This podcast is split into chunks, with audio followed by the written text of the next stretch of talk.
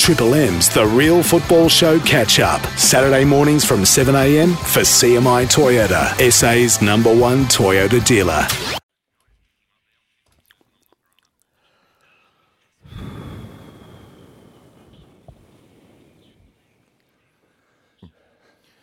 Ah, good morning, boys. The A grade. We're back together. Phil Stubbins in as well. Good morning, men. How are you, mate? Morning, yeah, Dits. good. No worries. Uh, Welcome gee, back. Uh, thank you. Another disappointing night Yeah. as far as uh, Adelaide United's concerned. Yeah, lots to talk about. Obviously disappointing, but um, I'm sure we'll go through it. Yeah, we will. Uh, coming up a little bit later on, fellas, uh, Michael Marrone will join us. Now, these boys are flying home this morning, obviously, so very good of him to take our call. He'll be at Sydney Airport. He wasn't too bad last night, actually. Look, he did well. I think it was the first game he's come in there as a as a starter and, and sort of get through as much of the game as he could. And he's a terrific kid, and he'll be feeling down at the moment, obviously. But um, it's good to see him back. Ned Zelich will speak to us a little bit later on about the entire league. And uh, Alby, I know you've changed your tune uh, dramatically. You told me uh, last time I was here, Melbourne City, weren't they just the greatest team we've ever seen? Now all of a sudden you've written them off totally. I have. Uh, they've dropped off a fair bit, Dits, but uh, I think that's because Melbourne and Sydney are vi- Melbourne victory and Sydney are very, very strong. Yeah, all right. Uh, also coming up, we'll take your calls at any stage. One triple three five three.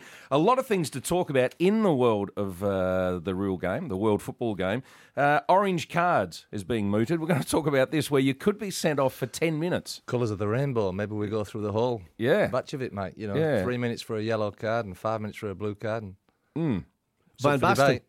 He's the man that's that's brought that to the table. Who's that? Van Basten. Marco Van Basten.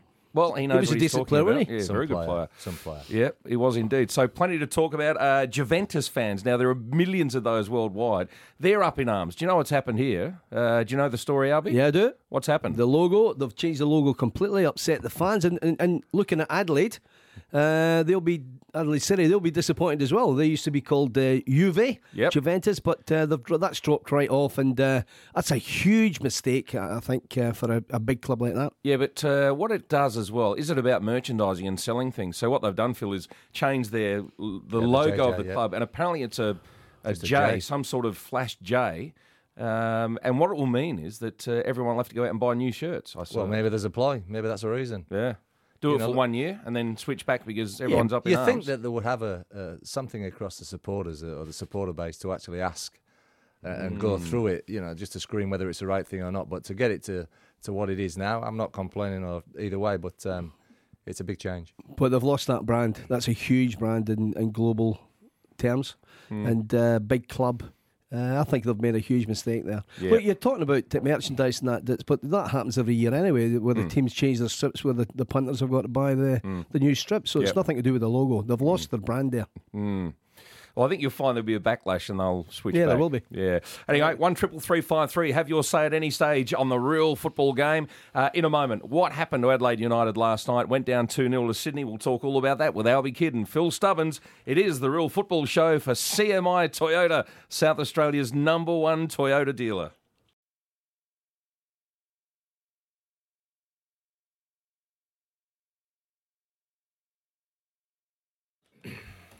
Uh, it's the real football show here on Triple M. Alby Kidd, Phil Stubbins, and Ditz with you this morning. Uh, and again, last night, uh, well, an unfortunate result for Adelaide United. Grant, here he comes, late run, Alex Brosque! What a finish! It's been a frustrating night in front of goal until then. Long throw, creating something, Brosque trying to bring it down, and now Ryan Grant's in there, pinballing around, and it's 2 0. Bang, bang goes Sydney FC. And it could have been three. Early on, Sydney uh, got a goal where we got to see the replay, Phil, and it was onside, called offside as well. So uh, the refs helped Adelaide last night. Well, they did to a certain degree. I think. Well, it happened last week as well, Chris, didn't it, against Melbourne City, which was disallowed, which which we all know, obviously from from the yeah, replay there was a goal. But um, look, disappointing. Um, the players will be disappointing as well. But was it a performance worthy of, of getting something out of the game? I don't think so. I thought it was a poor game overall. Uh, that's um, the one thing for me that, that, that really stuck out. You know, you lose a goal in the 58th minute, okay? You've got to take stock of what, you, what you're doing there. You've got to get your shape right. You've got to condense everything. And they lose a goal in the 60th minute. So they've lost two goals in, in two minutes. The other dynamic last night as well, you see um, Amor bringing on La, La Roca as a defender, 2 0 down, and you see Arnie bringing on a Ibini. Now that that gives you a, a good example of uh, the depth of squad that uh, Adelaide don't have.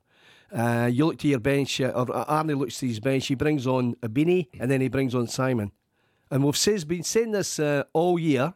The depth is not right. But at 2 0 down, don't you bring on someone that can score? Well, you would rather think than a so. defender? Well, look, he You're not trying to save the he- game, are you? Well, what he did, Alby, he brought Guardiola on, didn't he? And then they go they Later. copped a goal pretty much straight away. So, look, the strength on the bench is is not uh, equating to what Sydney FC is. You missed David Carney as well there, uh, another player that's certainly a weapon to throw on for the last 20 minutes or whatever it was that he went on. But they're falling short, Adelaide. Um, I just feel watching the game, there's no real weapons in the front third. We're, we're lacking some real drive and energy. And I think the creativity is not what it was. Obviously, Carrusca's, and I feel he knows I'm speaking in a negative way, but that's that's that's the fact. You know, Carrusca's not really firing like he, he's capable of doing. And in the front third, we're not creating chances again. It was one shot, I think, on target. But we mentioned it uh, a few weeks past now. Okay, the one last week, and we were all happy about that. But the, the flatness again was back yesterday. I just thought the lack of passion. Um, here we go again type attitude. That's what I thought was on the on the ground.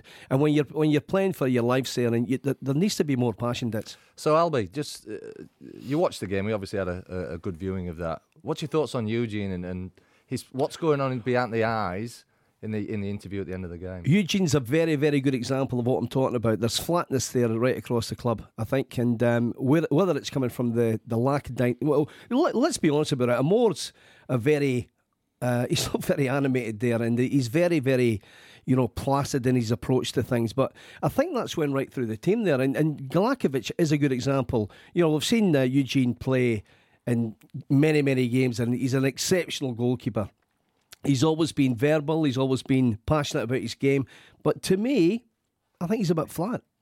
Mm. Let's not beat about the bush then. There's, and look, I, do you know what? He's a, I'd consider him a friend. He's a great bloke. He does us so He's a many lovely favours bloke. here. Do you know what though? But you're right, and you can see it. Um, how do you measure it? I don't know. There, there's nothing tangible there to measure. But you're absolutely right. He hasn't had a good season. He made a couple of mistakes last night, and I'd love to talk to Eugene personally. I'm not sitting here bagging him behind his back. I mean, we're going public with this. I'd love to have a chat to him and say, "Huge, what you know, what is the problem?" Because there's no doubt the passion at the moment's missing, but what about leadership across the park as well? I, I, to me, at the moment, it looks like a real team of individuals, very individual team out there. Look, I don't know about that. You know, we went off air talking about. I think Marrone coming in is a strong, stronger built type character. McGowan the same. Regan, I think, has done a really good job for Yep. them. Elrich is again one of the players from the championship team. Galekovic, you know, that's the back five. There's there's some strong characters there, Chris. You've got Isaías as well. You've got Carrusca. You're Yeah, talking, strong characters, but, but does that mean they play as a team? But who were the leaders last year? Stefan Moore, Craig Goodwin. yeah, but Eugene was a different Kamau. person last year as yes, well. so that's the reason. That's the fundamental flaw, the difference in the mentality of the group this year. Something's not right. It's not as galvanised as it was last year. And those kids and the players, it's, it doesn't seem as collective as it should be. And the energy, for me, it's just not there. Yeah, But the- energy, the- energy is a good word when you're watching them. I, I agree. But the difference from last year is obviously they're winning. You know, they, they have a they have a bad start and then they, they go on a, a, a run where they win win a lot of games. That that creates a, a positive and uh, confidence dynamic. This year they're at the bottom of the league. Now you know we've mentioned Eugene and, and probably wrongly singled out uh, Galekovic, but um, Well, we've not singled him out. No, well, I have. So, so therefore, we, we were asked the question about Galekovic, and I, I- know Eugene really well. He's a great lad, and he's happy. He's a happy type. Uh, he's got a happy disposition and, Yep. and, and all, all the rest. But it's missing this year. Question the, for the, you. Last year they were they were strong coming into the run into the pointy end of the year. Mm. Now that's a positive dynamic. This year they're at the bottom of the league, so they'll be disappointed where they're sitting. So, I'll be question for you. Do you feel that those players that I just reeled off before, those senior players, do you feel that they're a little bit let down in terms of a championship team last year and then the recruitment this year? Yeah, I do. I really do. I think that I think there's some things happened in the club there where, you know, you know, last year we, we got the word, the inside word that um, a lot of the players got together. Uh, that was a dynamic in itself. Whether you, they've dropped four players or five players this year, okay, well they've left. That's a different dynamic to work with, and and it's just not happening this year. And I, I agree with Ditz. I think there's a team of individuals out there that they don't seem to be Galvanised. playing in unison or, or, or, or playing together or gelling. Uh, but for me, when you're in a relegation, but well, it's not a relegation battle, but if you're at the bottom of the league, you've really got to battle Hmm. every single week. Now, the dynamic I'm speaking about here, they've lost a goal in the 58th minute. It's time to take stock. Say, let's make sure we don't lose anything. They'll lose a goal within two minutes. The Hmm. game's over. One 0 you're in the game. Two 0 it's a struggle. One triple three five three. United fans, what is wrong? You've heard what uh, our experts have had to say. Alby Kidd and Phil Stubbins. Is it passion? Is it leadership? Uh, how have you seen the performance of Eugene Galekovic as well? Give us a ring. One triple three five three. It's the real football show. Thanks to CMI Toyota, South Australia's number one Toyota dealer.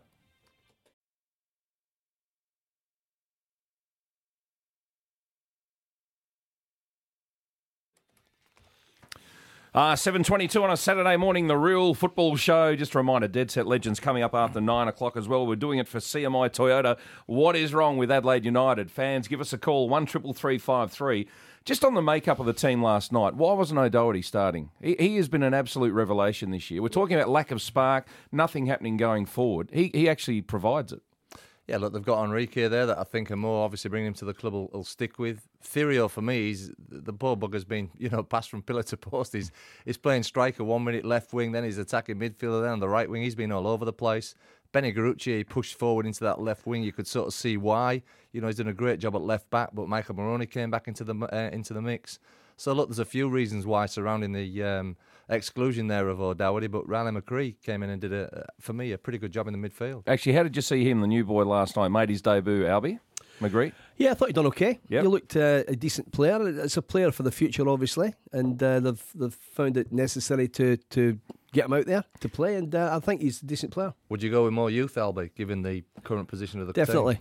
You know, for me, Ocheng, uh, you know, I'm a great believer. You know, the guy's, you know, must be oozing with confidence scoring that goal last week. And for me, give- throw him in. Mm. Throw him in the deep end. Look, I like the fact that someone like McGree has come from the youth team. Um, I I don't know. You've got to pick your best players. You've got to have your best side. But I, I would go a youth team player here before a lot of the overseas players every time. Yeah, look, we've lost James Holland, but really, Riley McGree is doing just as good a job. Yeah. You know, James was a player that we had these uh, raps on, and he's a decent player. There's no doubt about that. But in terms of the dynamic for the team, was he somebody that we needed? Hmm. We need more goals. We need more thrust. So Riley McGree for me is somebody that can provide that in the midfield, akin to what Holland does. And also, you've just mentioned Jordan O'Doherty. So I think we've got that covered in the youth, Chris. Yeah, but he was sitting on the bench. Why O'Doherty was on the bench is is beyond me. Who would you, an- where would you play him, Chris? Well, um, midfield, running forward you know, from the wing. I think he, that's been his most effective. Like I wouldn't have him absolutely up front, even though he's a scorer. But I think he's been effective in the midfield, hasn't he? Well, he's a hard-working young And player. runs back and forward real hard. Exactly, that's right. I think the point you're making there, Ditz, is that the players that are in there, that they're imports. Okay, they're not doing the. They're basically not doing the business. They're No. doing like a Ninkovic uh, of, of Sydney, by the way. You know, he's a fantastic player. Scored again last night. Great player on the ball all the time. The Di- great dynamic there. And the other guys are not. And, and that's what that's how you're sort of saying. Look, let's Ochieng, uh, all the rest of them are the young kids. Why not? Why not give them a, a chance? So right now, where they're at, I'll tell you who should be on the park from where I sit. You should have Kitto, O'Doherty, McGree, Ocheng on the park right now. Garuccio as well. Yep. You know, there's half a dozen young South Why Australian not? boys there. Well, look, it's a question that Amor will, will be asking himself. They've obviously got an eye now on the Champions League as well, so you know that's another huge competition that they're going to enter into. And I'm sure that you know making that substitute substitution last night with, with Taylor Regan, who was doing a terrific job, to be fair, um, with La Rocca coming on, he, he's obviously thinking about the Champions League. Chris. All right, that's a discussion for later on. Which uh, which overseas players do they keep for that? One triple three five three for our best callers. We have got tickets to the United game next week. I think they take on Newcastle. Is that right? Uh, I think anyway. I'll check that. I should know, but we've got tickets to give away uh, to United's next home game. One triple three five three. Let's go to Brighton. Good morning, John. G'day, boys. I was just listening to your talk there, and you've talked a lot about the players and stuff, but surely the issue's got to be on more. Tell me more. What are you What are you saying? I'm saying that, you know, he hasn't signed. We don't know what he's doing. The players, you know, they're all in limbo. No one's signing on player wise. So is there more the issue? He's not getting the formations right, putting the right players on the pitch, not committing to the club. John, I've got to agree with that. We haven't Uh, actually you know, mentioned, we've- we haven't we've been mentioned talk- him really. We have been talking a bit off air about the that uh, dynamic if you like. I keep using that word dynamic, but but if you look at the the placid nature of Amor, and um, you know, it doesn't really sit well with me as an individual. I like to see people getting animated. It, it sort of gets a bit of boost about the players and whatnot. And God only knows what's happening in the dressing room at full time when they go in and get beat again uh, because of the placid nature of the coach. Um, I don't think there'll be um, a great um, again dynamic in the dressing room after the game. So, so I think the and looking at the players, John, they seem to be very, very flat. They just need to. They're playing as individuals, and I think you're right. I think they're getting the formations wrong. All right. Well, this is an uneducated comment from me. I'm just sitting in the lounge room chair watching. He doesn't inspire me. Now, clearly, the bloke is a legend as a player, but I get nothing out of him. When I'm sitting in my lounge room chair, I get zero. Whereas over the years, people you've mentioned, if I'm watching Cozzy on the sideline, Muscat on the sideline, anyone, I'm getting something. I'm getting passion and I'm getting a bit of desk thumping, aren't I? And I'm getting a bit of yelling and screaming. With Amor, he, uh, there's no, nothing to inspire me whatsoever. Yeah, it doesn't really come across in that way, does he? You're not looking over your shoulder as a player if you think you've erred in, in some way in the game, and he's, he's not a person that's you know pointing the finger and having a crack at anyone. Look, and I think at the end of the day, John's made a good observation. It's not one that's not been discussed, Yep. you know, by a lot of people now. So, I think the club need to make a stance and a statement with where they're going with everything. All right, one triple three five three. Give us a ring. Uh, as I said, our best calls now. It's Wellington, of course, which would be very, very good to watch. Wellington uh, doing great things at the moment. I watched the game during the week. They're good side, hammered a Melbourne victory, which was a huge shock. But uh, they've got they've got a very very decent team there. Yeah, all right. Uh, in a moment, we got some football news, uh, other things happening right around the world, including should we have orange cards in the game of football? uh, this is like a ten-minute sin bin idea that's been put forward by a man who knows what he's talking about. Marco van Basten. Yeah, indeed. Uh, the Dutch great. Let's uh, talk about that in just a moment. It's the Real Football Show, thanks to CMI Toyota, South Australia's number one Toyota dealer. Uh, it's the Real Football Show on Triple M, thanks to CMI Toyota. 7.32 it is. Just a reminder, Dead Set Legends with all the boys coming up after 9 o'clock. Uh, things uh, about to change in the world game. Well, according to Marco van Basten, anyway, former Dutch international, a man who should know. He's played for uh, many of the great clubs, scored over 300 goals at the highest level. Uh, all right, first thing he wants to bring in. Now, the, a lot of the top managers around the world have really hit, hit back at him, saying this is the biggest load of crap they've ever heard, some of them said. One of them is uh, this isn't a bad one, though. Phil Stubbins restrict players to 60 games a year. Now, his reasoning there is that the quality drops away because they're just playing far too many games. So, a top player for Man U, Liverpool, any of these leagues, how many games would they play in a season? Well, look, it's 38 games in the in the year for the EPL. Then they've got the FA Cup, the League Cup, the Europe, uh, Europa Cup, Yep. the Champions League, international games. So, look, for me, it's a common sense rule that one. That actually makes sense to me. Playing less than 60 games a year, they've got the travel, etc., involved in that, so it makes sense that one. so, some play 80 or 90 games. Would that be right? Yep. 60 is still a big number, though. You know, 60 is a big number. And, Yeah, it and, is. he's, and it's a good point he makes. I don't know if it gets up to 80 or 90. You know, I'd have to I'd have to really look into that. But Well, I think- 60 still, that's more than one game a week. yeah, it is. So it's it, it's a lot of games. So it makes sense to me that you know don't allow them to play over 60 games. All right, so you like that one? I like that one. Okay. Number one. Uh, replace penalty shootouts with eight second run ups. Now, Not- have you ever seen this in ice hockey? yeah. When uh, obviously it's a tied It's game, you've got to work with the puck up the up the Yeah. the rink and then get it past the goalie. So, what do you get the ball at the halfway line on a on a soccer pitch and dribble it all the way and then get round the goalie? Do you? Yeah, not for me that one. Me either. You know. It's been tried before, by the way. Yeah. I think I, I've seen it in a an American competition or whatever, but because Americans like that razzmatazz stuff. Yeah. But no, I think the Bit penalty Mickey kicks. Mouse? Yeah, I do. I think Bit the Mickey penalties Mouse, need yeah. to stand. Cross that one, Ditz. All right. Uh, in the last ten minutes of a game, he wants the clock to stop every time the ball goes out of play. Debatable that one. Um, I could see that, but you're going away the grain of, of the game, and, and you know a team that's maybe perhaps an underdog. They've got themselves in the lead, and you know they're defending as best they can, and they're kicking the ball long and out. Uh, debatable. Um, I'm not sure on that one. I might just pass that straight across to you, LB. Jury's out on that one. It's very out. debatable. Right. Very debatable. Well, look, I, I, I see what his point because pe- teams do kill off. Maybe ten minutes is a wee bit too far out, but you know, six minutes the- the teams try to kill the game off and then goes out of play. It gets a bit frustrating, doesn't it? it? Isn't You know, it part of the game though? especially if you're on the wrong side of the Yep. ledger. But um, you know, I'm, I'm, I'm not sure on that one. Ditz. All right. What about this one? Orange cards. Now, to me, this is the most interesting one. Orange cards to send players off for 10 minutes. Well, that's a big one. Now let, us now, now just think about the, the level of the game here, the world game. Mm. Okay, can you imagine AC Milan versus Inter Milan, and a player goes off and the score in that period when he goes off for ten minutes? Mm. There's going to be a break in. You know, there's, there's, people will go crazy. I just think that's too risky. The yellow cards and the red cards for me, they've it. got that right. You say that, but uh, as a as an uneducated man that I am with this game, uh, yellow cards frustrate the life out of me. But so would the orange card dits. Yeah, but What if they get that wrong? Yeah, but if you get sent off, I would say you've done something quite serious. A yellow card to me. So some of the yellow cards for sneezing on a bloke and he falls over, and then it costs you a game next week. You miss two games because it's you, you've now got too many yellows and things like the yellow card system. To me, actually doesn't quite work. I think they get it wrong in a lot of cases. Well, look, it's created debate. There's no doubt it's about not that. about that. It's not about creating Well, it- debate. It's well, about it getting is. the right result. Yeah, but you, you've spoke about yellow cards. You don't agree with that. Uh, we're di- we're sort of disagreeing about the Well, orange it's a So card. Then, what's isn't your it? game? What's your game today? Like Alby, your team's playing this afternoon. Someone will get a yellow card for maybe an accidental trip or something like that. Yeah. And then next card they get off. And and and as I said, a series of cards over a few weeks for which are really inane incidents, and you miss games. I, I don't like the system.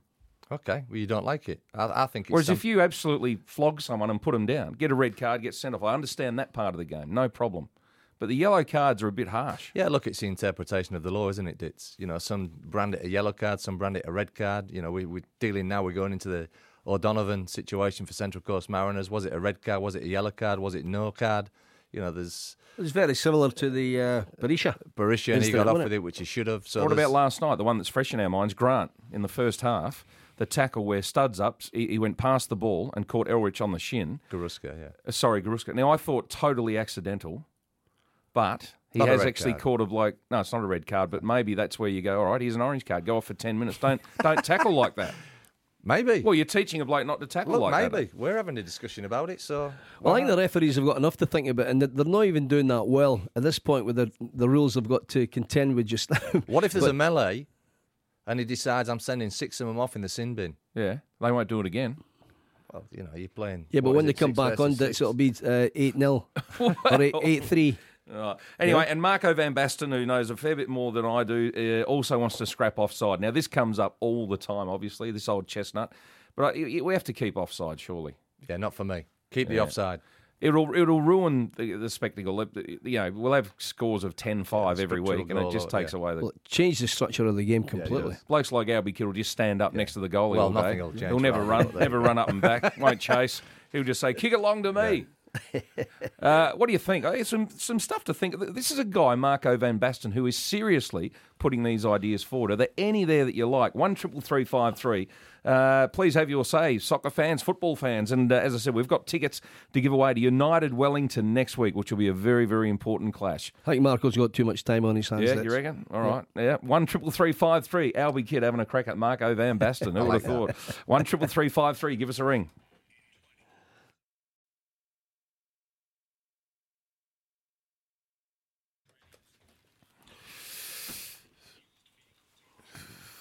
Oh, talking all things about the World Game on this Saturday morning at 7.42.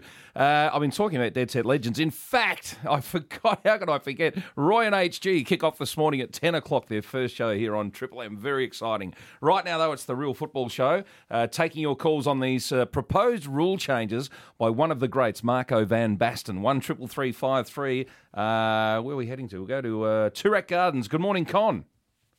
Uh, good morning, Chris. I hope your missus is okay after that yes, bang very good. on the Thank freeway. you. Yep, thanks very much. Yeah.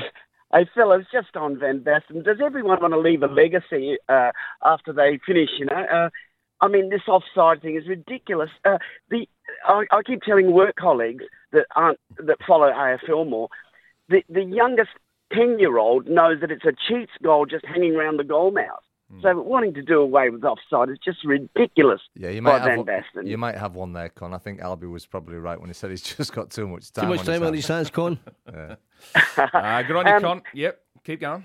Uh, just the just the other one, what he should be submitting, or what Australia should be submitting again, is Scotland's proposal that was not backed by the International FA Board, the uh, Laws of the Game Board, and that was um, post-match video review of divers. At the moment, it still stands, fellas. The 2007 ruling, after Scotland submitted it, uh, was that no, we deplore um, diving, but it should be um, it should be cautioned during the during the game, not after after the match. So, in my opinion, uh, Australia sh- should uh, dust that one out and submit it for the for the uh, beginning of March uh, meeting of the laws of the game board. All right, good on you, Con. What do you think, Alby? Well, I've got to agree. Anything that comes out of Scotland, I it's agree got to be good, doesn't it? Yeah, that's right. Um, uh, Con, we've got a double for you to go and see United and Wellington this coming week. Let's now go to Osborne. Good morning, Anthony. Good morning, fellas. Anthony. Anthony. What do you think? Well, I'm on the other foot with the, the last caller. I'm not a real big soccer fan, but if you're uh, with the offside rule, if you're not willing to man up and keep an eye on your man, and he drifts up next to the goals and scores a sneaky one, then that's uh, bad luck. That's not a bad way of looking at it, actually. And I guess we learn that a bit from AFL, Anthony, don't we? That, uh, yeah, if you Yeah. want to let someone drift down and be on their own, like Eddie Betts did a few times, he's going to kick five, six goals because no one's on him. You'd love that, Alby, right. wouldn't you? Yeah, all right. Uh, I guess it got to come in there. That you know, it just changes the complete structure of the game, though. And you know, I I just think the offside's got to stay in. Yeah, leave it. When um, it's funny when you're a convert to the game, all of a sudden you learn over the years that when there is a goal scored, it is absolutely dynamic. It's such a major highlight of the game, and you can see some goals are so clever for people that don't quite understand offside or the game of soccer that. Goals are clever. Well, look, there was a because you've got to work through. A Yeah, there was a few instances there last night. I think when Bernie Ibini came on and he timed his second run to go past the last man Hmm. in great fashion, and just the pass and the execution let him down. But you know, all those things are part and parcel of the game, and the offside rule for me is a good rule. Yeah, Anthony, we'll try and convert you. We'll give you a double to go and see United and Wellington. I think the criticism has always been around the lack of goals. You know, when especially in the World Cup, there's been a few World Cups where there's been minimal goals and Yep. nil-nil scores, and it's a bit drab and boring. So that's the reason it's been mentioned that let's change it to encourage uh, uh, guys getting more goals, or teams getting more goals. All right, plenty to talk about. Still to come. Michael Marrone from Adelaide United. Very good of him to talk to us this morning after last night's game. But he will be ringing in from Sydney Airport as the boys prepare to fly home. Uh, and also Ned Zelich, former Socceroo, is going to join us as well. He uh, is part of the Fox team. Uh, it's all happening here on the Real Football Show on Triple M. Richest team in the world. 7.48, it's the Real Football Show. Alby Kidd, Phil Stubbins, and it's here on Triple M. Uh, another massive weekend of English Premier League. Phil, uh, what's the game that's got you intrigued this week? Look, I think it's Man City versus Tottenham. Dits. You know, Tottenham flying high at the moment. They were the only team that's really stopped Chelsea in the tracks. At 15 games now, you know, Chelsea's won 14 of those. And I, I'm expecting a really good game. I think Man City, obviously, they've brought this this new player over from Brazil, this Gabriel Jesus, I think his name is. And I think that's, for me, that's a standout game of the of the weekend's fixtures. I know what you're thinking. That's West West Bromwich Brom Albion versus Versus Sunderland. Yep. Pushing uh, all our way to, you know, towards Europe now. Top David six, Moyes, we interviewed him a few weeks ago. I tell Yeah. you what, he's struggling. He's hanging He's- on, though. Yeah, he's lost a few though recently that he could have won, but uh, he'll be under severe pressure. Okay, here's one then for you. Just come to me. So David Moyes, good Uh-huh. coach. I would put him in the, the basket as a good coach in uh, with a provincial club um, where he's got lack of money. He, he does well at a club like that. He went to Man U. He should never have went to Man U. He's now at a club that's changed their managers, you know, every yeah, year. yeah. Yeah, And but the fun- prior to him going to Man U, everyone thought he was a fantastic coach. well, he was doing a very good job at Everton, That's wasn't right. he? They haven't done a got the, great. have they got the cattle, Sunderland? I, oh, unfortunately, I don't think they have. But if anybody could get them out that relegation uh, battle, he's the man. I think. Yeah, so that's my point, really. You know, you, although he hasn't got the cattle, I think he's getting every ounce out of those players to actually try and get the result. I just which think- is, which is what we've sort of been discussing. Yeah, I think Stubbsy that there is managers that, that fall into that category. You know, Pardew's one of them. Yeah, Uh, Sam Allardyce, Pulis. Uh, and I think Pulis is another one. Oh, he's a genius. Your gaffer Yeah. at uh, West Bromwich Albion, uh, and David Moyes. You know, there's uh, they they fall into that category of getting a team How, out do how do you think we'll, uh, how do you think we'll go in Europe next year, West Brom? This confidence for you. might, it might be pre-season training or something like that, Dits, but I don't Come think he'll be, on. I don't think he'll be playing anyone from All right, Europe. let's quickly go through these. Liverpool, Swansea, Liverpool for me. Liverpool. mm-hmm. uh, Bournemouth, Watford. Gee, that'll be an excitement uh, machine. won't it? Bournemouth. They have to rebound after getting beat by Hull City last week. Three. Bournemouth, Uh, Crystal Palace, Everton Everton. Everton's on on at, fire at just now. Palace. Mm-hmm. I'm going to go draw. Draw. Sitting on the fence. That, uh, Middlesbrough, West Ham United. Borough for me. They have to win that game. I'll, I'll go West Ham. Mm-hmm. He has to go Uh, opposite me, doesn't he? Yeah, All the yeah. time. Stoke honestly. City at home to Man U. Draw. Draw. Stoke City. Draw. Stoke City will get beat. Ooh. So Man U. Okay, I get that. Uh, West Brom v Sunderland. West Brom, mate. Thank you. yeah, I'm going to go David Moyes. Yeah, right. Okay. I don't know why. Uh, but, Man um, City Tottenham. Now this is the game that's got Phil intrigued. I'm going for City. Well, I'll tell you what. City's struggled. You see the last game; they got Yeah. beat four 0 didn't they? There's a bit of hope there. Obviously, Chelsea, I want them to get even further clear, so that's why I'm going for City. But um, look, I think there's been a, a lot of soul searching this week from Man City. Obviously, going through that debacle that they went through last week against Everton, where they did get pounded. So I think they've got to come back with guns blazing. Alby, Spurs are a good side. very good. I think Spurs will win that game. Do you? All right. It's at Man. It's at Man City. Uh, Southampton Leicester. Southampton for me. Yeah, Southampton. Arsenal Burnley. I have to say Arsenal. Yep. Joey Barton at uh, Burnley these days. Uh, He scored on his debut as well. Mm-hmm. Arsenal. Right. And Chelsea versus Hull. Look, obviously a Hull boy, um, but I, I can't see them getting anything out of, of the mighty Blues. Hey, just something, uh, an aside, by the way, from uh, talking about the Premier League. Is is that something that's lacking here? Perhaps is the relegation situation. Do we? Is that what we need? Is that what what's missing in our A Look, League? I, I think it is, Ditz. You know, we just spoke there, and I think that there's something's missing from the A League. You know, we, we've sort of had enough of the 10 teams, and it needs to change. I think if we can get this promotion relegation and change the interest and get more people involved in the game, I think it's going to be better for the spectacle. I think it's going to be better for the interest. I think it's going to be better for the growth of the game. But is it realistic? Who's who's that next tier of team? I mean, we always talk here about Adelaide City coming in, so we could have Adelaide City for me. Maybe there's a club like West Adelaide are big enough, um, but those clubs around the nation are there enough of them, and can they afford to do it? I me- suppose there'd be a couple me, out of. Sydney, a couple out of Melbourne. Yeah, you got Wollongongs. You've got, I mean, you can just keep reeling them off. You know, Tasmania have, have put a bid in. So for me, I think there's there's enough interest, there's enough corporate dollar out there to actually go and invest in bringing perhaps another two teams into the league. I've said it before. That's you know you look at uh, Melbourne Victory playing, and we've covered games where they're playing Adelaide. There's fifty thousand people there. The danger is that you lose that the crowd. Where uh, if it's a smaller team like a West Adelaide or Adelaide City or one of the ones in New South Wales or whatever, and there's two thousand people at the game. But just imagine the dynamic right now, where Adelaide United are sitting on the table. We would all be fretting about relegation right now. Yeah, I mean, it would- absolutely. it, it creates that much interest, doesn't it? Yeah, so that's I think that's what we're really trying to speak about. To be honest, you know,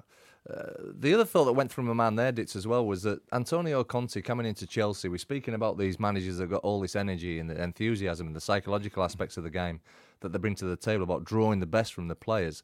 He's done an unbelievable job at Chelsea, Antonio Conte. And I think that these managers that can actually get that situation with the playing group where they've really galvanised them and they've got the mindset to such a degree where they're, you know, they're, they're pretty much invincible at the moment. Well, it rubs off on the players. You know, you've got a, a, coach like Conte or a, an Alex Ferguson or whatever. That that dynamic right there rubs off on players. You know, and I, I, I played under a, a, a manager, Ally MacLeod, that was the manager of Scotland, and he was just a total motivator.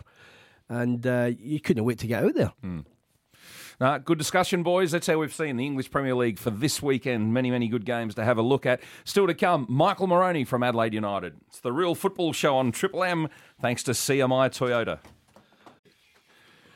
7.56, the real football show. Just before we go to the news, a little bit of extra news coming out of uh, the English Premier League. Phil Saido Berahino has left West Bromwich Albion. This has just come through this morning. He's gone to Stoke for £12 million.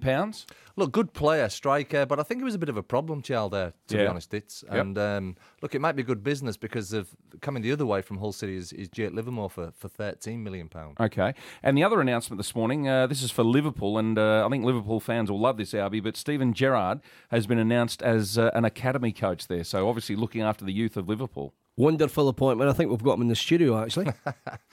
You know, great. You know, he's coming back to the club, like, and I think I can get a lot from There you go. You know, There you go. it's Good on you. great. Starting with the kids and then um, you know take it from there. Like, Nice to have you, Steve. No Absolute worries. icon, though, and uh, for him to go back into the youth tremendous. How ca- how you how would you be a young kid coming through the system there Yep. with Gerrard coaching you? Outstanding. Fantastic. Outstanding. Brilliant. Uh, in the next hour, Michael Marrone, defender for Adelaide United, will join us. Uh, he's at Sydney Airport, about to fly back to Adelaide after last night's unfortunate 2 0 loss to Sydney. And Ned Zelich, former Socceroo, working for Fox, he'll join us as well to talk all about the A League. It's the real football show on Triple M. Hey, just a reminder Roy and HG coming up this morning, their first show coming up at 10 o'clock this morning. Looking forward to that. We're doing it all for CMI Toyota, South Australia's number one Toyota dealer. Oh, indeed, we do it every Saturday morning. Uh, good morning, boys. How are you? Alby, Phil Stubbins with us this morning. Dicks. Good days. Yeah, good. Even though uh, disappointing night last night, Phil, for Adelaide United. Yeah, it was. Unfortunately, you know, they, they fell there to a, a very, very good side. It has to be said. It's uh, there's no doubt about that. But they'll be disappointed. Obviously, they went away from that result last week with a win, but fell short again last night. All right, in just a moment, defender Michael Marrone is going to join us on the phone from Sydney Airport, and uh, he's a lad who actually played quite well last night.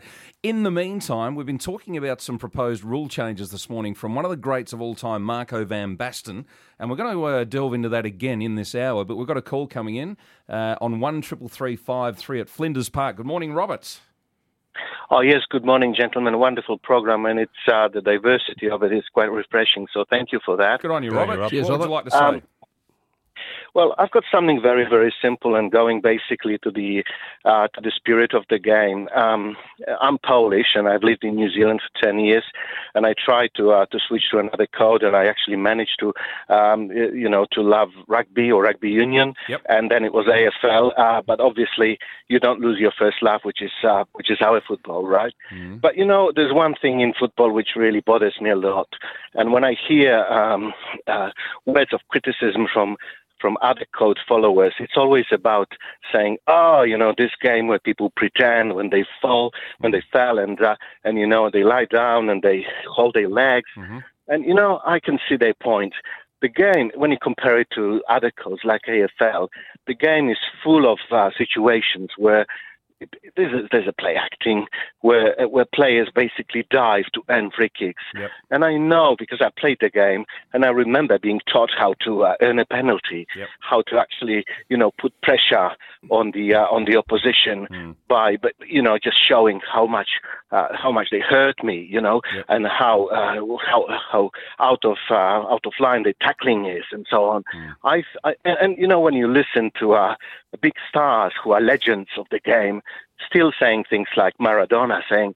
Well, so I scored that goal. So what would you do? Yeah. I know what I would have done, you know. Yeah. But um, this has to go. No, you make a good These point, things, Robert. Very good point. And Robert, tell me, is Boniek the greatest player of all time?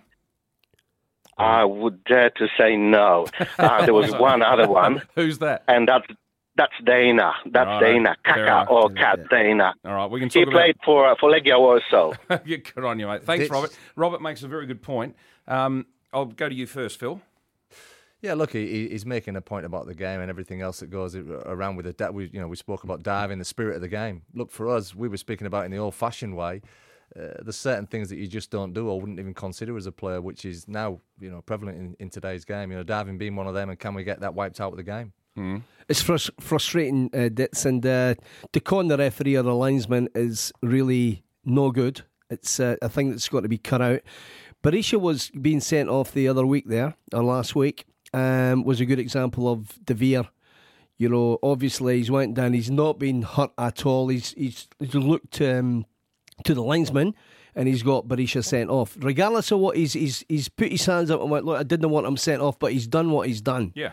And that's got to be stamped out. He should have been he should have been probably booked for for doing that. But you know what they've got to do? The little one percenters need to be tightened up as well. And I'll tell you what frustrates me at, at, a, at a local level on a Saturday afternoon. Phil, you know when a bloke goes down and says, I'm injured, I'm hurt, and the trainer comes out and so And the ref says, says, "All right, right." you've got to get out to the sideline, don't you? Let Leave them off. there for a few minutes. Don't, because how, how often do we see it? About 10 seconds later, the ref waves him back on. Maybe it's a chance for an orange card. Ditz. I'm saying, no, mate, you, you had to go off. You stay there for a few minutes. Just think about how injured you might have been. That sort of thing will yeah, help that, tidy I mean, it all all, of this ge- it all gets into that, you know, the, the topic of spirit of the game. You know, perhaps you're winning 1 0 in the semi final of the World Cup. You're injured, you're trying to, you know, Yeah. drag on the clock. Do you go down? Do you take some time out? You know, there's lots of things there which But is again, not in the if we spirit of the tie game. Right from it- FIFA though, all the way down in that situation you've just said, that's the perfect example where I'd say to the bloke and the trainer, "Yep, get quick, go to the sideline, go over and get your treatment, and you're going to stay there for a few minutes till I decide you can come back on." Yeah, look, I think Alby mentioned something before as well about the manager, and it all transcends into the playing group in terms of the mentality. So Uh, the managers have got a big call in this in this area in this field to actually get across to the playing group that this is how we behave, these are the values that we adhere to, and we don't conduct ourselves in that way. We play to the right spirit of the game. All right, good discussion. We're doing it all for CMI Toyota. In a moment, Michael Marrone, defender for Adelaide United, will join us right here on the Real Football Show on Triple M.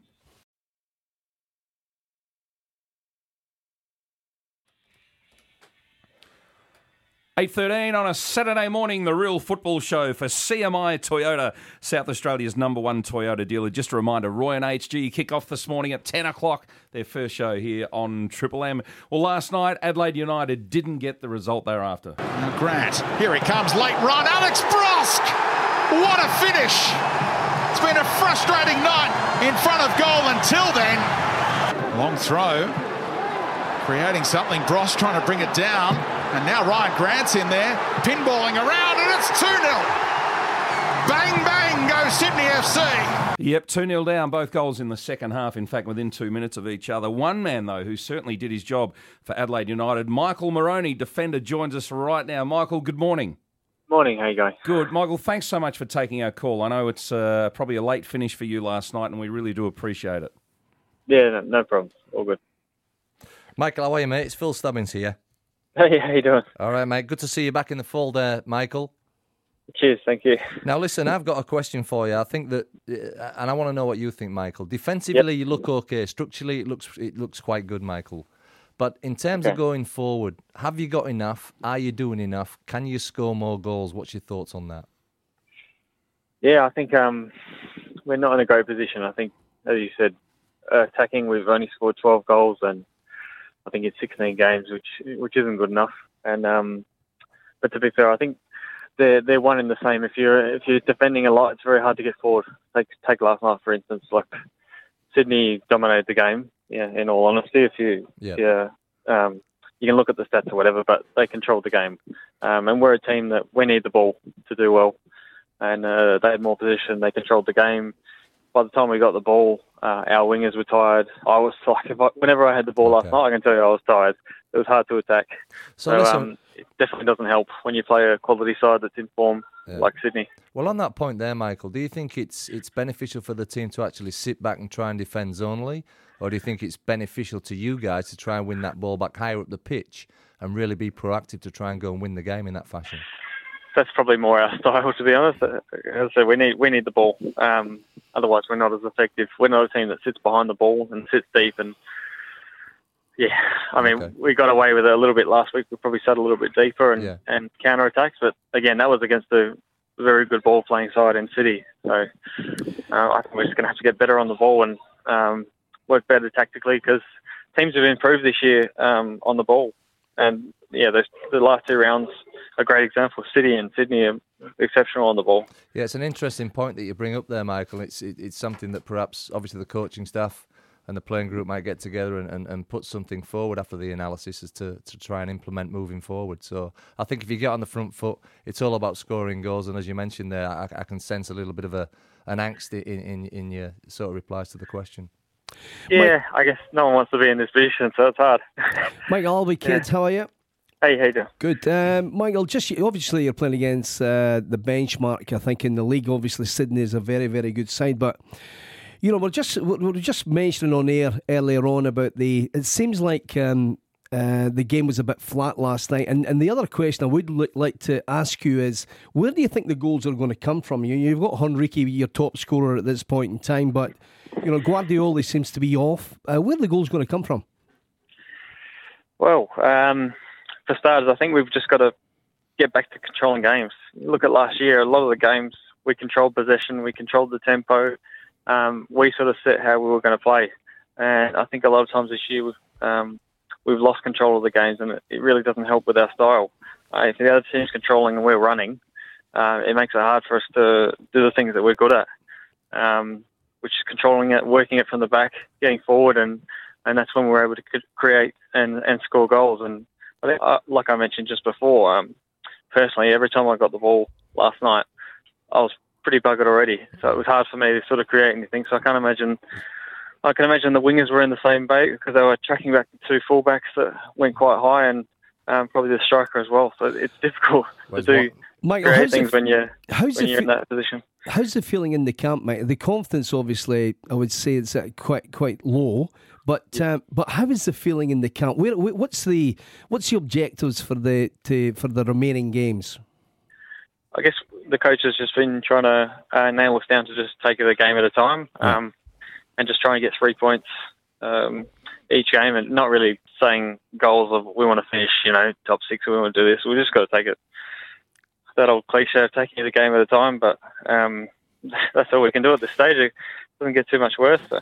Yeah. Listen, Michael, I'm just sensing here, it's a good conversation that we're having. I think uh, I wanted to know is there a real anger? Is there some angst in the changing room? Is there a few coffee cups being thrown around and, and, and the boys are, you know, they're angry and a bit pissed off? Or are you all thinking as a collective, we want to play in a different way? Because you, you, you've spoke to me there and I, I'm picking up and sensing that you want to play in a different way to actually what we're witnessing on the pitch. Is there any. Nah, I mean, we just we just want to get results, but um, at the end of the day, I know how effective we can be Yeah. when we play the way we want. It's just we haven't been playing to that standard. And I think um, not only us, teams around us have improved uh, playing against us, uh, looking at us last year, and it's getting harder to play the way we want. But um, we've just got to keep plugging away. And we've had a with this year we've had a bad run with injuries, with um, players coming back um, without pre-seasons and um, like Sergi coming in two weeks before the year, and yeah, I mean it takes a long time to gel a uh, you know a winning team. Uh, we're just going to keep plugging away. How did you see the performance of uh, young McGree? Made his debut last night. Uh, who's that? Sorry. McGree. Oh right, sorry. Um, uh, yeah, he's uh, I mean he's come on. Like he played a game last year, I think, but he, that was his first full game this year. But no, he's a very good young player. Um, he's one that um, uh, he definitely gets between the lines when he's playing in midfield, and he, he's good because he always tries to get the ball forward. Yeah, I agree. I like him. And just expanding on that, um, there's always the argument about how many young players should we play? Are we doing enough with players coming through the youth system, and how many internationals should be on the park? But when you look at, I mentioned this earlier this morning, but Kitto, O'Doherty, Ocheng, and McGree right now, I mean that's a good group of young players to have in your squad. Yeah, no, I agree. We've got some good youngsters that um, have improved, I think, dramatically since the start of the year. I, I remember uh, young Jordan coming through at training, and um, you look at him, you know, start of the season, look at him now, he's improved um, tenfold already. So um, I think it's just up to the coach when he wants to um, put players in, and you know, you, you have to choose the right moments to to put him in. But again, that'll that'll be up to the coach. we we do have some good youngsters coming through. Michael, the uncertainty of Amor staying at the club is that? Do you feel that might have a an impact on the players at this point in time? Uh, I don't think of it. I don't think so.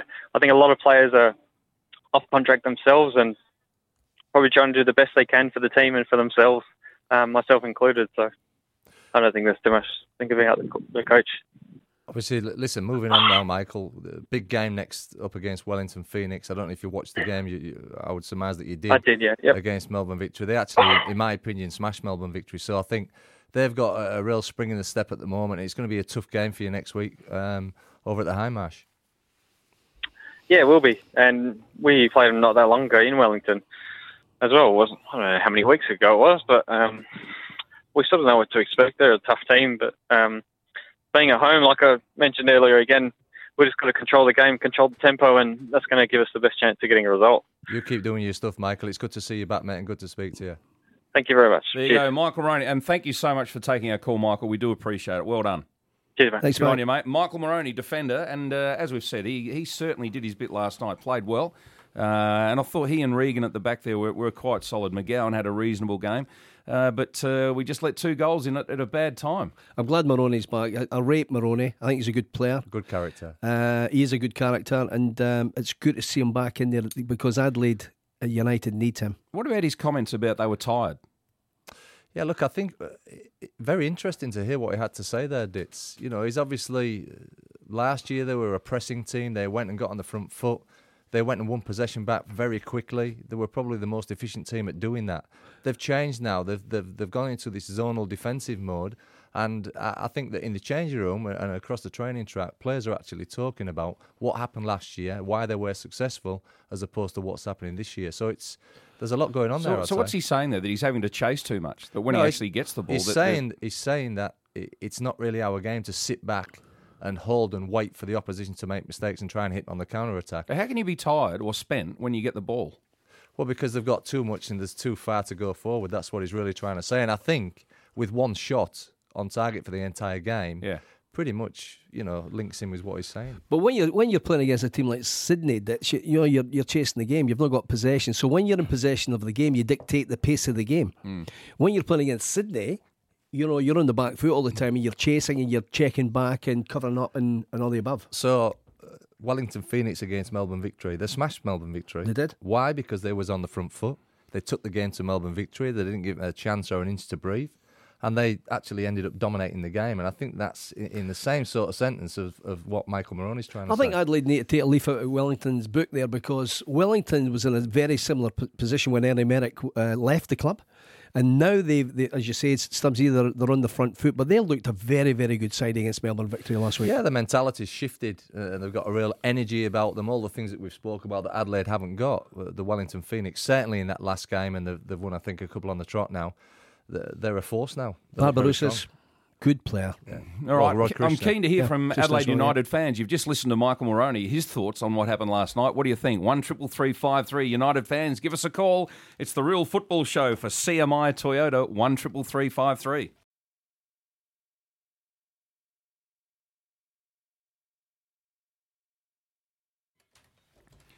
It's the Real Football Show on Triple M coming up later on this morning at 10 o'clock. Roy and HG for the first time on Triple M. We're doing it all for CMI Toyota. Uh, rule changes, proposed rule changes. Now, we talked about this earlier this morning. It's quite interesting. Marco Van Basten, who, let's face it, it, is one of the greats of all time, so he does know the game, and he wants to bring in all of these changes. Well, the top managers around the leagues have absolutely slammed him, and they've said it's the biggest load of crap they've ever heard. That was the word they used. Crap, they said. Um, Phil, I want to ask you about a couple of changes. Though we'll get to his in just a moment. Um, last night, Sydney against Adelaide scored a goal in the first half that was disallowed for offside. The replay showed that he was onside. Do we need to go, as they do in cricket now, as you see in the, the appeals in cricket, they look at it from four or five different angles. Is it time to head that way in football? I think it is. You know, uh, there's lots of situations that's, that that change games based on a bad decision that's Yep. been made. If we can get that rectified through the correct, obviously, footage that the TVs are going to show us, uh, a goal's a goal as opposed to not being allowed, or a penalty. You know, we just spoke about it being subjective that a player would dive to try and get a penalty. Is that in the spirit of the game? But can we actually get that review through a replay that suggests it's not? All right, let's. They're two different issues. Let's first look at the uh, the offside one though, where last night Sydney would have gone one 0 up because they scored a legitimate goal. So uh, I I get the feeling it should be left say up to the captain. If if you if you let every single player go to the referee and say I want to get a video replay, it'll get out of hand. So it should be up to the captain maybe to say, just as an example, to say I think that's offside. We want to review it. Yeah. So look, it, it, Fourth official, can you come in there? the goal goes ahead, so the action's completed. Hmm. They score the goal, they go to the review, and it's two seconds, five seconds later, they've they've decided whether it's a goal. It goal. happens or not. in rugby league now. they Was sh- it a try or not a try? Yeah, and the whole yeah. crowd, the excitement of looking at the Yeah. scoreboard, or is it a run out in cricket? Is he out or not? And again, we all look at the scoreboard. There's wild excitement. It could be. I I think it could and should because a goal in football is so costly. It's different to other sports. Absolutely. I think it's beneficial in the offsides there, but going to the penalty kicks and whatnot, the, the, my point off air was it is very subjective. Sometimes there's a, a slight touch on a player's boot or a whatever, but uh, I, I think that's a, a more difficult one. You know, the fourth official, if he's looking at that, how is he going to be able to pick that? We could we could have four coaches around the table all disagreeing it was a penalty or it was a penalty or, or it wasn't a penalty kick. But what about the ones where you can tell from the video replay that you did not even touch the player? Well, if it's clear cut like that, where there's there's been a no contact whatsoever, yeah, I agree that that could be picked up. But all I'm saying is, if there's a slight touch on it, who's to say it's a penalty kick? If there's a slight touch on on a player in the box, uh, Ditz, it's a penalty kick. Look, I don't think it's for every penalty, Alby. I think it's for the ones that are really contentious in terms of, you know, people knowing that it wasn't a penalty, or there's a handball that's not a handball, or you know, somebody's dived and, and with, you know, in the spirit of the game we've been speaking about, they've done the wrong thing. The, the, the TV's picked it up, and thereafter the penalty's been But you know, disallowed. can I just say to to you fellas who've played this game all your lives, I'm a, I'm astounded that referees can actually get conned the way they do. Are they that dumb? I, I, seriously, I mean, I see this on a Saturday in Parklands football here locally. You, you- I can, blind Freddie can tell that Yeah, a fella just took a big dive, and the referee blows his whistle and gives a penalty. How can they be conned so easily? I think the referees need to be more supported by the, the linesmen and the fourth officials. That, that's what I But think. we all know the difference, don't we? I know the difference between whether you've absolutely been hacked and brought down, or whether you've just taken a dive. Surely. Yeah, you do. But uh, there, there is. It's part of the game. That's um, people's body language is such that you know you, you do con the referee. It's, it's always happened. Look, we're going to. We've uh, referees have been the point of discussion for uh, you know as long as I've been involved in the game, and it's going to continue on anyway, Chris. Regardless of the rules that are brought in, it's a great game. We all love it. That's why we're here. So you know, Righto. Let's revisit uh, Van Basten's suggestions. This one, I think you both agreed earlier on, uh, restrict players to 60 games a year. The players in Europe play a heck of a lot of football, don't they? Yeah, absolutely. You know, and that, that's a big toll. There's a lot of travel involved in that, Yep. etc. cetera, et cetera. So uh, I would go ahead and agree with Van he's, Basten on that Alby, rule. he's talking about the quality of play that, uh, you know, the quality drops because these players are just so buggered and their bodies are tired. Well, you're talking about the top end teams, obviously, that's having a run in the FA Cup, for example, and playing maybe five or six games on the way to the final. Yep. Right, you're talking about the Arsenals and the Man U's and, and the rest of them. West Brom, and, yeah. and, and West Brom. And they're actually playing in Europe as well. So um, these guys will play round about 73, 74 games, maybe. Yep. Whereas Van Basten's saying, look, should be a maximum of 60. All right, uh, replace penalty shootouts with an eight second run up. Now, this has uh, come out of ice hockey, this one. Not for me. You know, you're going it against a the bit silly. of the game. No, I think it's just as exciting somebody standing up and taking a penalty. The crowd, you know, enthralled in, in the outcome of potentially what's going to happen. Leave the penalties for me as they are. I'm the same. All right. 100%. Uh, orange cards to send players off for 10 minutes. No, No? Leave it as it stands. That can confuse the issue completely. What Honestly, at the highest level, you've got to think about the highest level here, hmm. right? You've got a a derby match: Celtic, Rangers, Man United, Man City, and somebody's off for ten minutes, and, and the team nick two goals, and they'll, pl- they'll apply tactics to, to, to suit that hmm. if it's going to come in. I think it's I think it's Mickey Mouse. Mm-hmm. Yeah, I'd go with him. I have to agree with that. Maybe a blue card for five minutes. I don't know about an orange card for ten minutes. Still lose two goals in five minutes. Uh, and the other one, he wants to scrap offside, and I think everyone universally in this No. game would say no. Don't, Leave it. Leave it as leave it it is. as it is. Uh, and what about his thing about the last ten minutes of the game when the ball goes out, stop the clock? Again, I, I actually, I just want to go back to that offside rule with, with Van Basten. Mm. Yeah. So when you look at it, the goals against obviously Adelaide United last night would have stood and should have stood. Mm. So there's some some pluses for, for what he's saying there. Um, but ultimately, no. Imagine how many goals he would have scored with no offside. Well, Marco Van Basten. what about Alby? Crikey. Alby Kidd, of Yeah. course. Amazing. Frightening. Well, I would have just stood up there in the box. The, t- the time wasting one for me, Ditz, is an interesting one because you know, obviously, you know, if you're supporting the team that's an underdog and you're winning in that semi final, Mm. you know, and you, you want to take a bit of time out and waste a bit of time, then the rules are in place to allow that to, to sort of happen and eventuate. And isn't that part of the game? Goal line technology has worked, isn't it? You know, that's that's worked very, very well. And uh, on a number of occasions now. But look, I think the offsides, there could be some uh, mileage in that. That's Offside? What do you mean? the fourth official being involved with the offside decision. Oh, sorry. I thought you were talking about scrapping it. Sorry. no, no. No. right, you're confusing us. We've gone back to the start, have we? Right, We okay. have, sorry. Uh, it's uh, the Real Football Show. Ned Zelich from Fox Sports to join us in just a moment. Former Socceroo star. We're doing it all for CMI Toyota.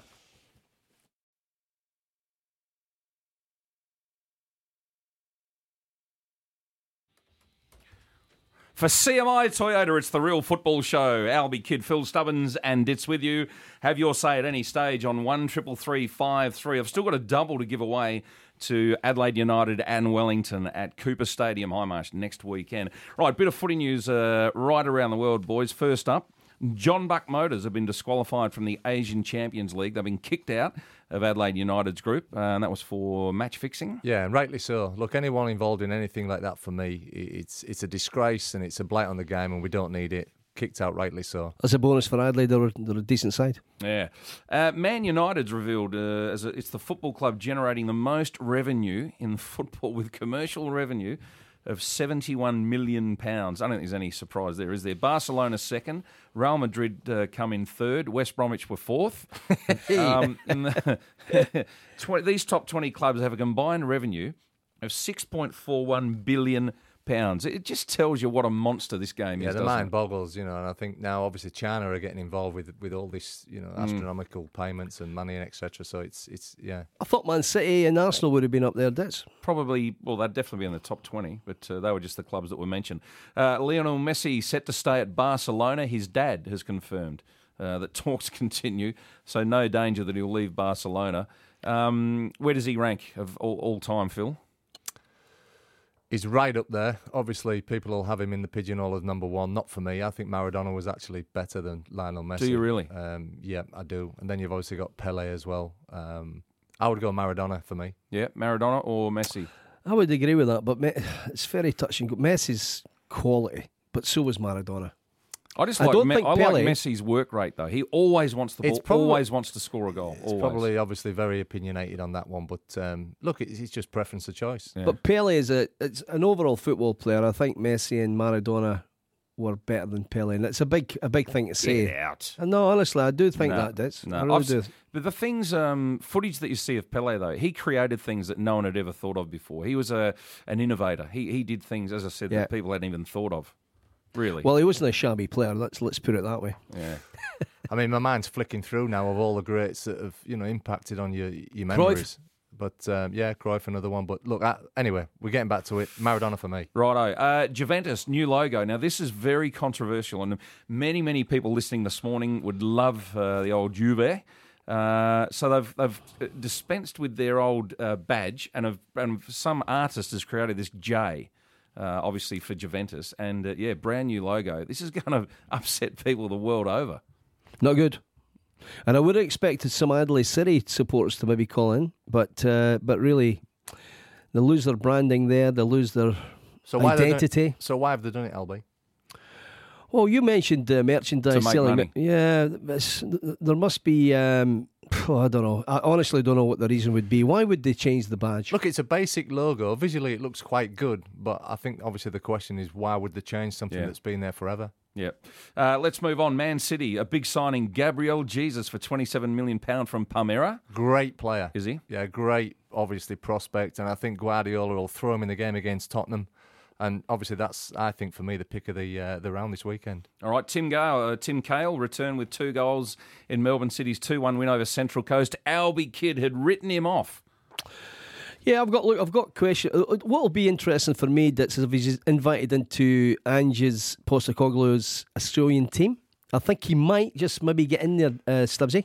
Yeah, for me, he's got to be in there. I, th- I think the question for Tim is that stacking up week after week now, he's 37. uh, Can he do that? You know, he was he didn't really have an influence in the game last week against Adelaide. But boy, you know, he, he- he made a surprising change into how he went about the game this week against Central Coast, and he got himself those two goals.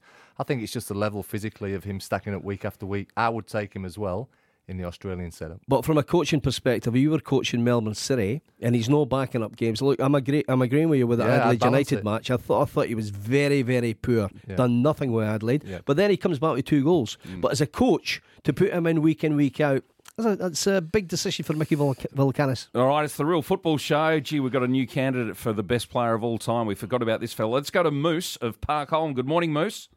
How you going, guys? Good. Hey, who's the best? Who's the best player of all time? Uh, well, I agree with the other two. I think Maradona was one of the best.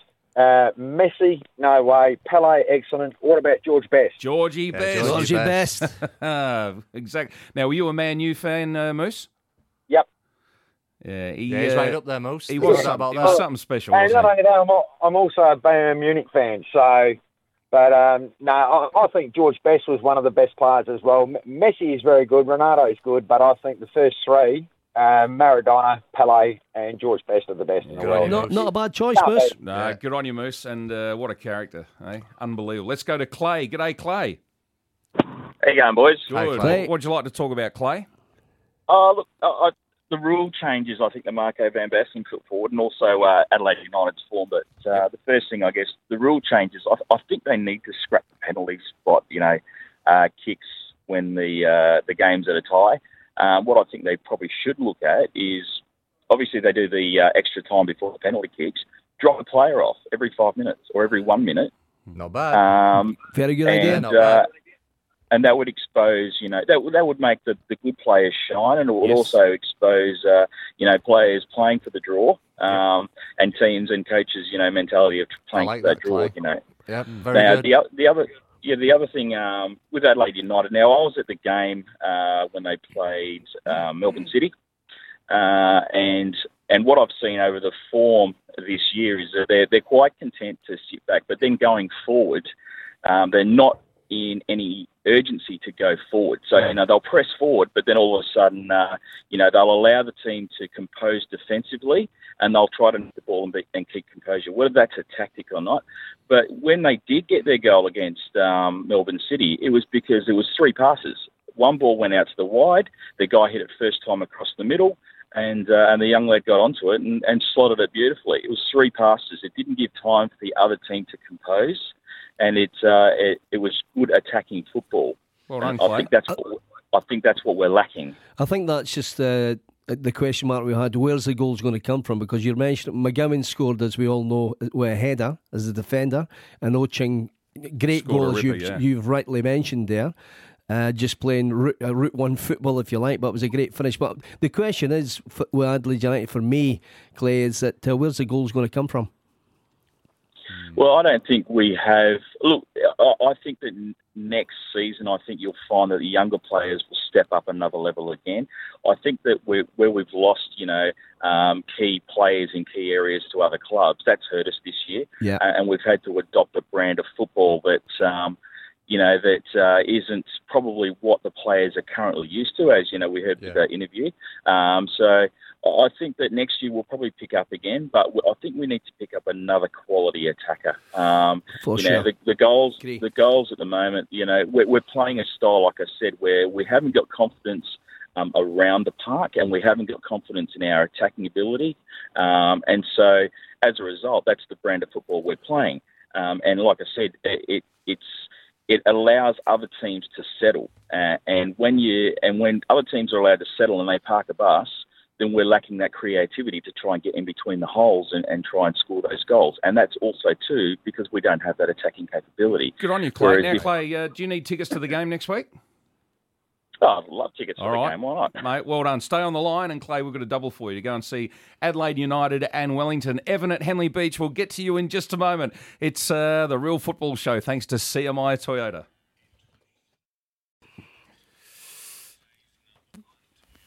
Uh, taking your calls on one triple three five three at Henley Beach. Good morning, Evan. Good morning. How are you? Good, Morning, Evan. Evan. What Hey, can we do for you? Um, look, uh, for me, it was always Pele because Pele, I don't know whether you know, but he was only 17 in his first World Cup. That's Mm. right. he was, Oh. yeah. All, the, all, all that aside, I think it's difficult to compare players um, from different generations because, let's face it, you know, you're only as good as your opposition. And trust me, um, Pele didn't have the protection that um, a Maradona had or a, um, or a Messi had. He got hacked like you just wouldn't believe. It was, you know, different form of refereeing, different, different everything. But to compare, you can't compare uh, Messi to Maradona. Different, different opposition. Maybe if they had the same opposition, they might have performed differently. Who knows? But I, I, I think what the best thing I think you can do is say this guy was the best of his generation rather than the best ever. Mm, all right, now that's a fair point. I can see where you're coming from, Evan. Is hard to compare, but uh, It But just yeah, becomes think- I think- opinionated, doesn't it? I mean, Yeah. at the end of the day, everyone's gone throughout their life of, of witnessing football, and at the end of the day, it's up to them who they think's the best of all time. Sort of do with abilities. And uh, Pele was great ability. But It's he- the Real Football Show with Alby Kidd, Phil Stubbins and Ditz here on Triple M, thanks to CMI Toyota.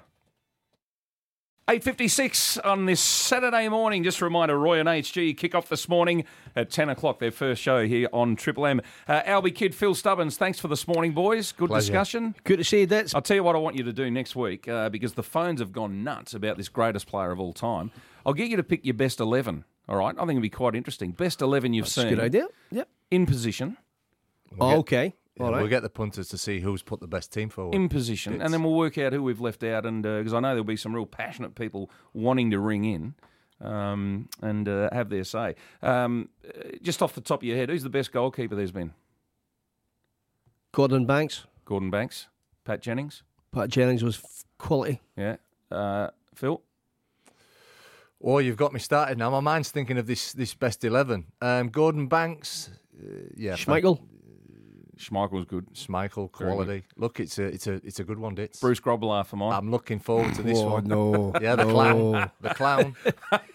Bruce Anyway, we'll do that next week. It's the Raise real a bit, football raise show. interest, I'll tell you what. yeah. Yeah. Hey, uh, during the week, let's hope the United boys train well and uh, can go well against Wellington Yeah, next hope so. week. should be a good game. Yeah. Should All be right. a really good game. Good on you, boys, and we look forward to Roy and HG coming up later on this morning on Triple M. Triple M's The Real Football Show catch up. Saturday mornings from 7am for CMI Toyota, SA's number one Toyota dealer.